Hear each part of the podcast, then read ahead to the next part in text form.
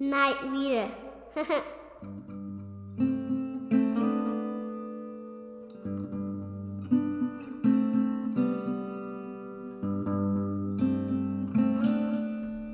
The night, shrouded in black atop a lone pillar, lights his candle and reaches for a book. Fearless in battle, fearless in literature, he takes in all the wonders of the world, right there in one spot. In the same way and without hesitation, we dissect and decipher classic and modern texts in a fun, exciting, and easily accessible manner. Join me, the night reader, as we travel through these wonderful, sometimes obscure worlds in a podcast meant for people of all ages and levels of reading.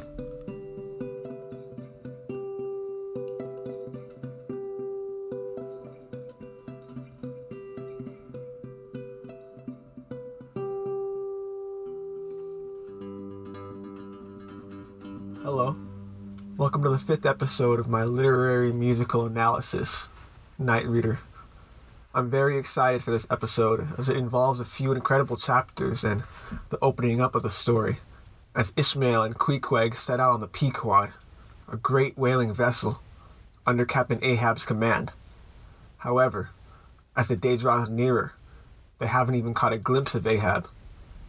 We get to meet one more character on land and hear a very chilling prophetic warning.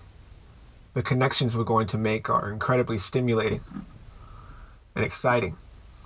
So I hope you'll join me for this uh, this great episode we're going to have today. So, the next chapter we're going to look at is called the Ramadan. Uh, the definition for Ramadan is uh, goes like this: uh, the ninth the ninth month of the Muslim year, during which strict fasting is observed from sunrise to sunset. The purpose of this, at least according to Islamic belief, is a commemoration of a holy scripture. For many other cultures, uh, they also practice a form of fasting. Uh, Catholicism, Buddhism, Judaism, uh, the Western-based religions as well, you know, Hinduism, and although they are all uh, for varying reasons, generally it's a practice of humility and inner reflection and prayer. The chapter we're starting with today is called Ramadan, and is about our, our character Queequeg's religious practices, which we've heard a little bit about so far. And the way this chapter opens up is uh, with Ishmael describing his respect towards everyone else's religious obligations besides his own, whatever they may be. Now, here we're witnessing Ishmael's graciousness and respect of other cultures. It's a great virtue that he has, and a rarity in our modern age. Last episode, Ishmael set out on his own to find a proper vessel and left Queequeg on his Ramadan. It's nearly nightfall, and Ishmael's returning to the Try Pots, an inn famous for its clam chowder. Ishmael says he doesn't have it in his heart to disturb someone who's in prayer or undervalue any congregation of any kind, even if he doesn't agree wholly with their views. It could be ants worshipping a great mushroom. He couldn't bring himself to discredit it. He declares that, as Christians, we should not think so highly of ourselves and our beliefs, just because they differ from others. He describes Queequeg and his little idol Yojo. Some of Queequeg's practices were absurd to Ishmael, although he did kindly join in on some of them. Q was content in his beliefs, and as most people who have had their minds set on religion, no amount of talking or persuading could change his mind. So Ishmael thought, let him live in his contentment. Ish says, quote, All of our arguing with him would not avail. Let him be, I say, and heaven have mercy on us all, Presbyterians and pagans alike, for we are all somehow dreadfully cracked about the head, and sadly need, sadly need mending. Unquote. How can you not feel love for Ishmael at this point? He's a kind hearted man. All that we've seen and felt for him has shown us his genuine nature, his language and outlook on fellow men, his beliefs and mannerisms. He has many great traits and is very smart. The most dangerous thing about him may be his sometimes blind enthusiasm, although most of the time it's really not his fault. He's just along for the ride like any man at that time would be. But he does get a very strong feeling of despair towards the near future. At the same time, he is very hopeful and has his eyes set out on the horizon with optimism. He's ready to sail out with Queequeg under a captain they hardly know. So he's respectful of Queequeg's day of humility. It's near evening now, dark outside.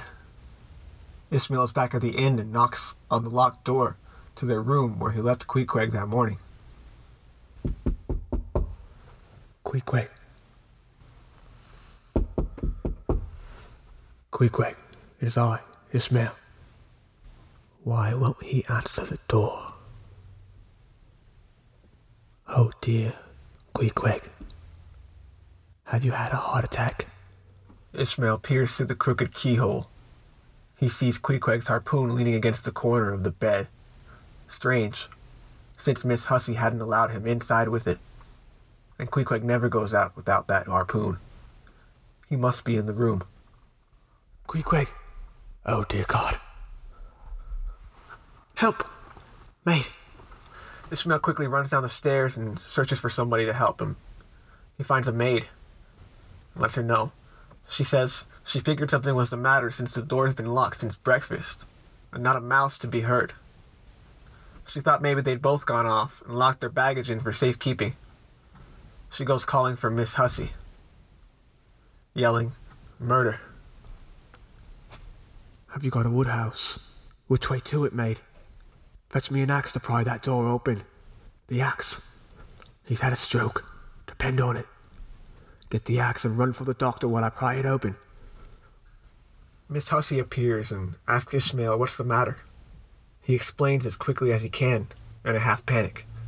She lets him know that she doesn't want him prying open one of her doors. She checks the compartment where she hid Queequeg's harpoon and realizes it's not there. She comes to the conclusion that he's killed himself, as this has happened before in her hotel. She grabs Ishmael's hand as he's yanking on the door. She tried a key, but it didn't work. Ishmael backs up to get a good running start and bolts for the door. It slams open, the knob slamming against the wall. Queequeg sits there in the middle of the room, squatting like a catcher, cool and collected, with the small idol Yojo balanced on top of his head. Ishmael goes over to Queequeg and asks him what's the matter, but they couldn't drag a word out of him. Ishmael almost felt like pushing him over as it pained him to just look at him. The position he was in seemed intolerable. It was so unnatural. He'd been sitting upright like that for over ten hours, with no regular meals. Ish asks Miss Hussey if she'd leave them be, as he appears to be alive at least. Ishmael closes the door and tries to give Q a chair to sit in. But no matter what Ishmael does, Q wouldn't move an inch, even look at him, or notice his presence in the slightest way. So Ishmael begins to wonder if this could be part of his Ramadan. He had heard once that they fast in this crouching position on native islands. It must be so, part of his creed. Well, let him rest then. He should get up eventually. It can't last forever, thank God, and his Ramadan only comes once a year. Ishmael decides to go down for supper.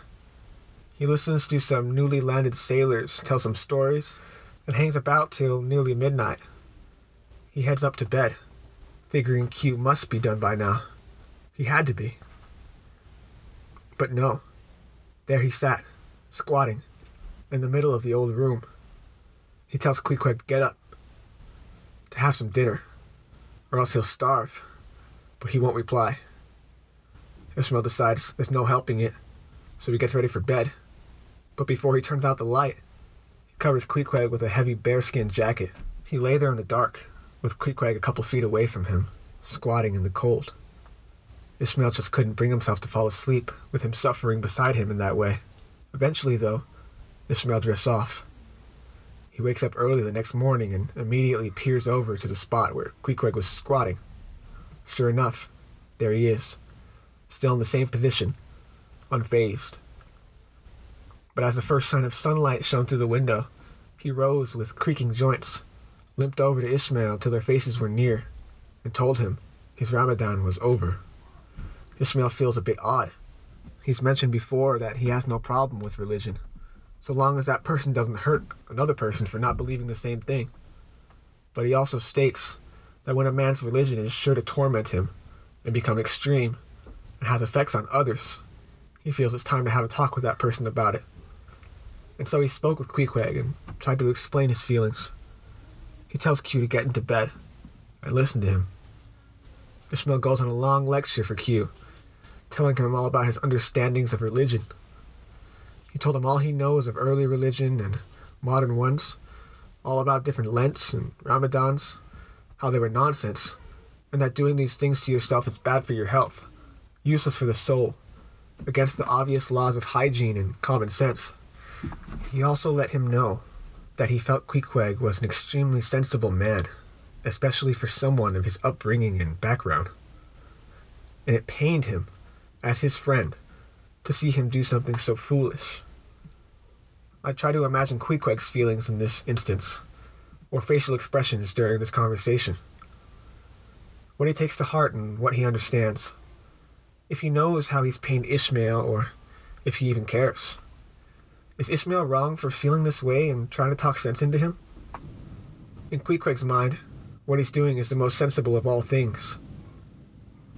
Well, he then tried to make some arguments of common sense, telling him that fasting makes the body cave in, and therefore your mind will cave in eventually as well. And all thoughts born of a fasting must be only half starved. He then asked Queequeg if he's ever had trouble with heartburn. He said no. Only once, after on his homeland, they had a vicious battle with over 200 of the enemies dead by noon. They feasted on all their bodies. Ishmael shuddered at the thought. He knew exactly what Q was talking about. He's heard stories of a sailor who once visited that very island. He told Ishmael it was custom for the tribes to barbecue the remains of their enemies and feast upon them. Well, after all of this, it didn't seem Ishmael had made much of an impression on Q. He seemed to be dull of hearing when it came to the subject, and on top of that, he most likely didn't understand the majority of what Ishmael was even talking about. And Queequeg no doubt believed that he knew a good deal more about true religion than Ishmael did. He looked back at Ishmael with a sort of compassion and concern, as if he thought it was a great pity that such a sensible young man is so hopelessly lost to the pagan gods he worshipped. They both rose and dressed, had a hearty breakfast of chowders, Afterwards, they took their bags and left the Try Pots, picking their teeth with fish bones. This ends the chapter, the Ramadan.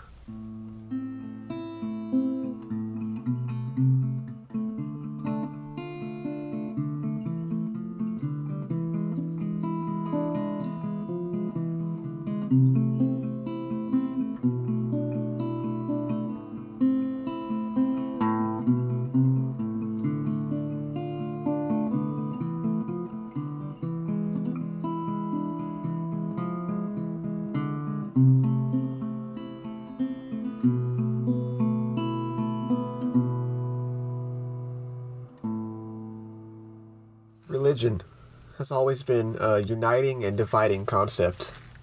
We can see how both Ishmael and Queequeg feel bad for one another. It's an odd thing.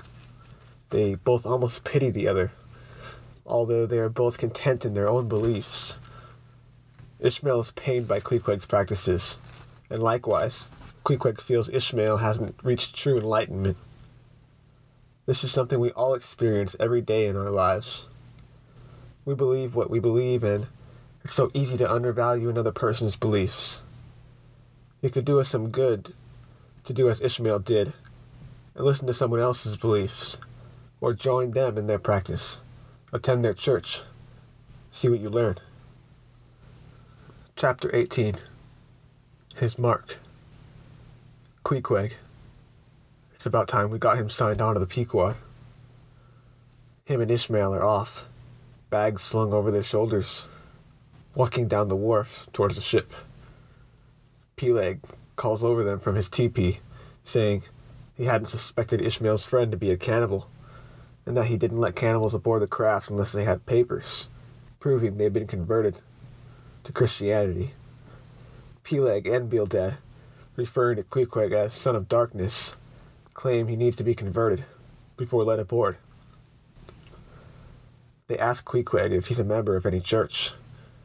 Ishmael answers for him, and a stunt of extreme wording tells him that Queequeg is a member of the first congregation of the whole worshipping world, that he's human, at least.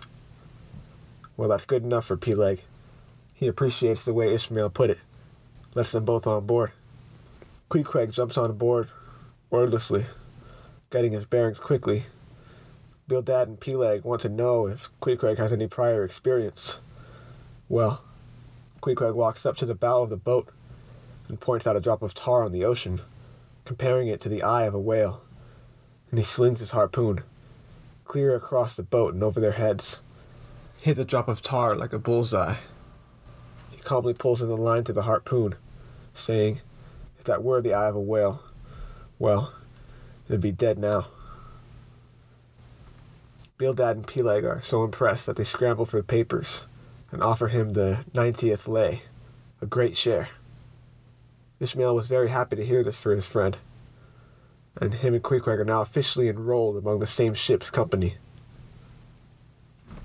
Chapter 18 His Mark. They ask Queequeg to sign his name on the contract, but they recognize that he's not literate, and so they ask if he'll be leaving his mark, to which Q agrees. He takes up the pen and draws down a tribal T symbol, exactly like the ones that were tattooed all over his body and face. Bildad pulls out some papers with small verses on them and gives them to Q, tries to beseech him of his past religion, all to Queequeg's obliviousness. Peleg cuts it short, though, saying, A harpooner ought to have a bit of roughness in him. It's not good for a man on the front line of battle to think too much about life and death. It takes the spirit out of him. This upsets Bildad a little bit, who believes you can never be too close to God. He makes an argument here, aimed at Peleg, and referring to a dangerous voyage they'd both experienced aboard the Pequod in the past. He says this They've both seen dangerous times aboard that ship. They both know well what it is to fear death. He's referring to a terrible typhoon they weathered off the coast of Japan, where the Pequod's three masts all came down in a wreck, and they almost met their fate. Bildad presses into Peleg, asking him, Didn't you think about life and death then? When it was staring you right in the face? But Peleg says, No. There was no time to think about death then. All he could think of was how to save everyone on board, how to rig up some quick masts, how to get to the nearest port. People's minds and bodies work differently under pressure. Bildad argued no more, but buttoned up his coat and walked up to the deck. Quietly went about his duties, mending sails, picking up pieces of twine, and just cleaning up in general. This leaves Queequeg and Ishmael to take their leave from the Pequod for the day. And my favorite chapter in the first quarter of the novel starts here. It's one I've been talking about since episode 1. It's called The Prophet, and will connect to everything we've spoken of so far. From Father Mapple's predictions and allusions to the typology and biblical names and references found in the prior chapters. It all comes together here and opens up our mystery with a brilliant foreshadowing event. This chapter is called, again, The Prophet. Ishmael and Queequeg are walking away from the water, each lost in their own private thoughts, when a voice from beside them asks, Oi, shipmates. Have you shipped in that ship? A man in rags points at the Pequod, his face full of torment and hardships of homelessness. With blemishes covering his face, patches in his pants, and a black handkerchief around his neck. He asks again if that's the ship they will indeed be shipping out on. Ishmael takes a better look at the man. The man was repeatedly pointing at the vessel in an outlandish way. Anything down on that contract about your soul? You haven't gotten a soul. Well, I know many chaps who haven't got one. A soul can be a sort of a fifth wheel to a wagon. Wouldn't you agree with me? What are you jabbering about, shipmate? Ishmael begins to sense this man's senility. The man continues on. Well, he's got enough, mind you, to make up for all deficiencies of that sort in other chaps. The man seemed to sound nervous when he was speaking of the Pequod and its captains. Ishmael calls for Queequeg. Queequeg, let's go. This fellow has broken loose from somewhere. He's talking about something and somebody we don't know. Ye said true. Ye haven't seen Old Thunder, Captain Ahab, have you? What? The captain of our ship, the Pequod? No, we haven't. They say he's sick, but will be better before long. Better before long? Ah, ah, ah, ah. ah. Uh, look ye, when Captain Ahab is all right, then this left arm of mine will be all right. Not before. What do you know about him? What did they tell you of him? They didn't tell me anything. Only he's a great whale hunter and a good captain to his crew. Well, that much is true. But you must jump when he gives an order. Step and growl, growl and go. That's the word with Captain Ahab. But you've heard nothing about that thing that happened to him off of Cape Horn when he lay like dead for three days and nights. Nothing about that deadly scrimmage with the Spaniard in front of the altar. Heard anything about that, eh? And nothing about him losing his leg last voyage, according to the prophecy. Well, who knows it? Not all of Nantucket, I guess. But no matter what, you have heard tell of his leg, and how he lost it. I. Ye have heard of it, I dare say. That everyone knows. I mean, they know he's only got one leg, and that a whale took the other off. My friend, what all this gibberish of yours is about, I don't know, and I don't much care. For it seems to me you must be a little damaged in the head. But if you are speaking of Captain Ahab, of that ship there, the Pequod, then let me tell you that I know all about the loss of his leg. All about it, eh? You sure you do? All of it? I'm pretty sure. This odd homeless man points at the Pequod again, arm stretched straight out, stood there for a moment as if in some sort of troubled daydream, then jumped a bit and turned to them again. Ye've shipped, have ye? Names down on the papers. Well, what's signed is signed, and what's to be will be. And then again, perhaps it won't be after all. Anyhow, it's all fixed and arranged already and some sailors or other must go with him, I suppose. As well as any other men. God pity 'em. Morning to you, shipmates. Morning.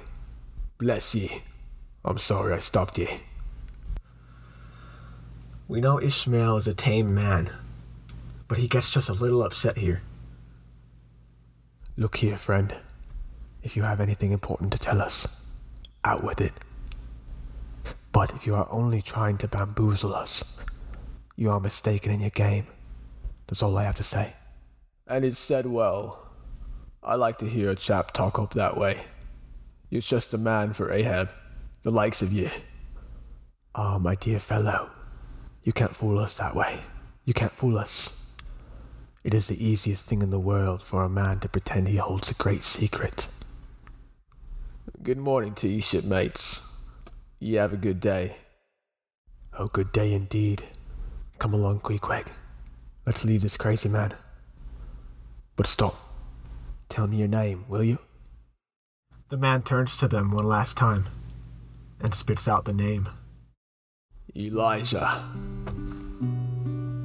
The hairs on the back of Ishmael's neck stand up and a chill slithers down his spine. Elijah, he thinks to himself. He's having a moment of connection and realization. I'll explain it in just a moment. They head back to the inn one last time. Ishmael peers over his shoulder and sees Elijah following them. Or at least, he thought he did.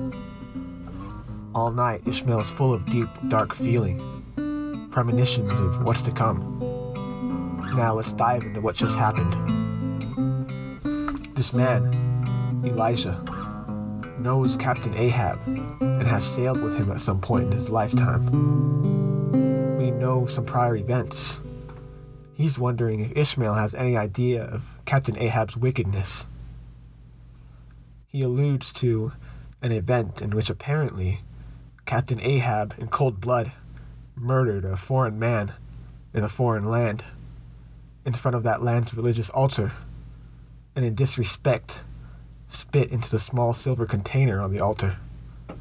Murder and trespassing. This man Elijah is saying that what happened to Ahab is a result of his terrible wrongdoings. His messages and words are very cryptic and telling. Ishmael takes him for crazy at first, even until the end of this odd conversation. All up until he learns the man's name Elijah. He gets the feeling that maybe there is some legitimacy to this prophecy he's been hearing about. This man's language, the way he talks, it seems like he knows something that Ishmael doesn't. You'll remember Captain Peleg drawing parallels to the Bible, calling Ahab a crowned king. You may or may not have followed that episode, but I recommend you do for a better background. We know that in the Bible, Ahab was a king in Israel, a terrible one that went against the word of God and his people, and didn't listen to the warnings from a prophet named Elijah. You can see the parallels coming together. Elijah warned Ahab. Ahab did not listen. And ultimately, what Elijah predicted came true, and Ahab died a terrible death and led those around him to death as well. Well, this man's cryptic tellings are all just hearsay to Ishmael, up until he learns the man's name. Ish knows the Bible, he knows the story, and this is all just a bit too much of a coincidence. This man clearly knows something. Could he be crazy? Or is he really telling us the disastrous fate of the Pequod and all of its inhabitants? We will find out at some point in this wonderful novel. But for now, just soak in this wonderful work of reference and literary skills. The whole beginning of the novel wraps together terrifically here. We've got our good guys, our two friends and starting main characters. We have an antagonist who's not really a bad guy yet. Or if he is, we haven't seen him show it to us. We have a journey laid out before us, with some warnings. We will soon learn Captain Ahab's purpose and drive, and what he really is about in the coming chapters and episodes. This connection is magical. It's that missing link we needed to invite us further into the story. It's a playful and specific way of writing Melville uses here. Such a great way to get the point across. There are many ways this could have been depicted. The light-hearted tones of the beginning of the book, matched with the melancholy outlooks of our main character, and the serious and foreboding connections we've experienced so far, make this a neat slice of literature to ingest. And slowly is the best way. Father Mapple, at the Whaleman's Chapel, who we met in episode 3, drew parallels to another story from the Bible Jonah and the whale. A story most people are at least somewhat familiar with. Another story of a pained man leading those around him to death for bad reason. This is the author's way of showing us possible outcomes to the story and gives it drive and direction Captain Peleg, aboard the Pequod, argued whether or not Ahab's name would prove prophetic or telling. On one hand, it was looking too coincidental. On the other, it was just a foolish whim of his widowed Quaker mother who gave him the biblical name. So it's definitely a play on the idea of typology and whether or not you want to look at the book in that way or not. It gives us so much more context and backdrops and parallels to draw from, which in turn gives us deeper story with more meaning and more to think about. And experiencing this, along with Herman Melville's masterful poetic writing, is a read that everyone should have the chance to enjoy at some point in their lives. I hope that you will, and if you won't or can't, I really hope that you'll join me in my telling of it. So we've reached an amazing point in our story. Ishmael and Queequeg are about to begin their journey, along with a lot of other sailors beside them, and Captain Ahab leading them. They have just a couple more days on land on the island of Nantucket before they set off, and uh, all the crews are loading up all the chests and all the food they'll need for the long voyage. So that's going to conclude the episode for today. That was just an incredible area of the book that I really, really enjoy. Um, it adds a lot to the mystery and it's great foreshadowing. I don't know how many of y'all are going to hear this part of my show since it's the end of the fifth episode. Uh, I don't know if y'all listen to the end or not, but if you are listening, um, I just wanted to say a couple things about what I'm going to be doing in the future. This is my fifth episode. Um, I'm going to continue doing the entire book and then moving on to another book but I wanted to do a couple other projects with the Night Reader podcast that I have. I uh, am going to do a six episode involving other readers. Um, could be anybody from any part of the world, any age or any background. Just uh, anybody who enjoys reading or has a story to tell about a book, or um, you know had a book change their lives or impact them in a big way. Um, or how reading has changed your life, or how it uh, affects you in your day to day life or if you just like to talk about your favorite book with me, that would be awesome. I'd love to have you on the show. Um, you know, a couple minutes of your time. You could even be anonymous if you wanted. But I'm going to be reaching out to all of you that currently listen to me, as well as other people. And I'd like to have a great episode um, just about that, you know, about how great reading is. And I'd like to have a great episode about that um, with some of you on there with me, talking about your favorite books and um, like I said, how they impacted you as a child or as a young reader. Um, I know I've had some books in my life that changed my life and changed my outlook on the world and people and myself even. So if you've ever had something like that uh, and you're hearing this right now, go ahead and send me a message on Facebook or on Instagram and just tell me the name of your favorite book. Um, even that would be enough. Uh, I'll message you back, and if you want to talk more about it, we could definitely do that. I could bring you on my show. Um, or you could just leave it at that, and I could name you and name your favorite book, and I'll uh, mention you on my show on episode six. Um, so that will be one break episode, and on episode seven we'll be right back into Moby Dick. Um, and I don't know how much more I'll do of that, depending on how successful it is, and if you guys like it. Um, I'll definitely do more of that, and other ideas I have, such as that one but for sure I'm going to be doing that. So, like I said, if you do hear this, please send me a message or just comment on my page, whatever you can do. Um, cause I'm, I'm always going to be able to reply instantly to you, and I'd love to talk with you guys about your favorite books. This episode was recorded and produced by Dylan C. Thank y'all for listening, and I will return next week. So go on, flip your pages, drop your swords, pick up your pens and reading spectacles. Let us read on.